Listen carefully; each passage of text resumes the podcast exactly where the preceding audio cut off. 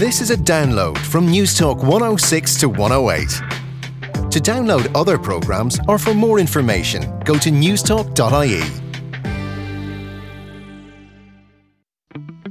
Talking Books Thanks to Hodges Figgis, the bookstore. on Newstalk 106 to 108.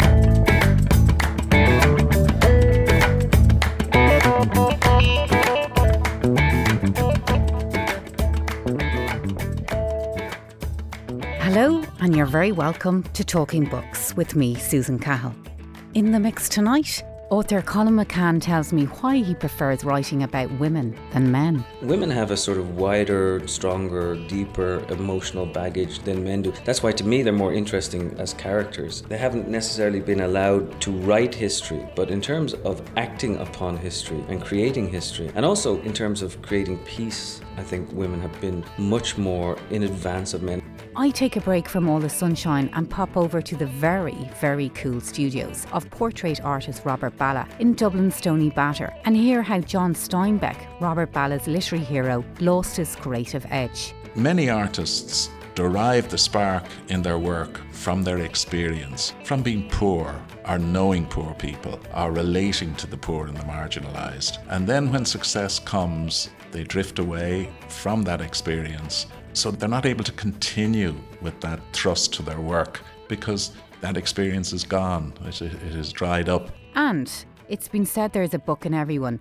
Well, I hear about The Letter and the Dear Cork Writing Project, which is encouraging Corkonians to submit O letters for an exciting new writing project. But first, since winning the 2009 National Book Award in the United States for his captivating book, Let the Great World Spin, Colum McCann's stardom has gone from strength to strength. In 2010, the book scooped the Best Foreign Novel Award in China, and then Colum completed the hat trick by winning the International IMPAC Dublin Literary Award in 2011, the most lucrative literary award in the world. Well, earlier in the week, Talking Books was delighted to welcome the rock star of the Irish literary world into studio. And before we got stuck into some of the giants of history featured in Colum's new book, I asked Colum to read from Transatlantic. Let's take a listen. Hello, this is Colum McCann on Talking Books.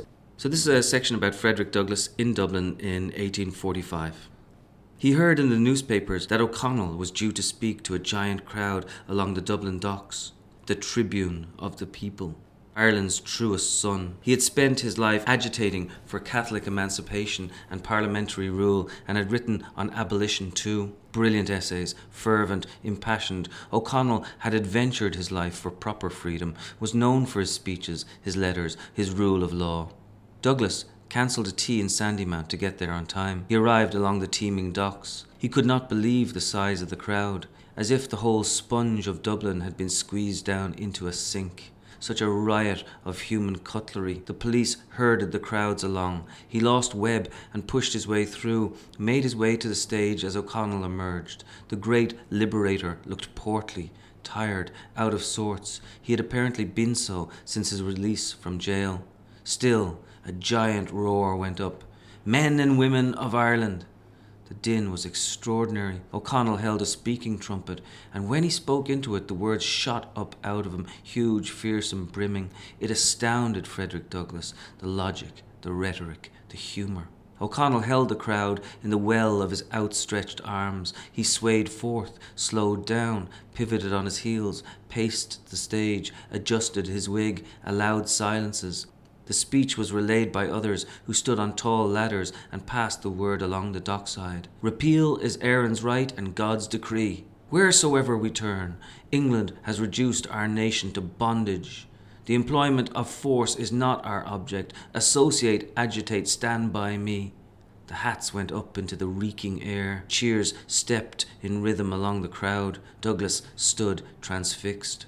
Afterwards, a huge mob surrounded the Irishman. Douglass forced his way through, excused himself past dozens of pairs of shoulders. O'Connell looked up and knew immediately who he was. They shook hands. An honour, said O'Connell. Douglass was taken aback. Mine alone, he said. O'Connell's hand was pulled away. There was so much that Douglass wanted to speak of of repeal, pacifism, the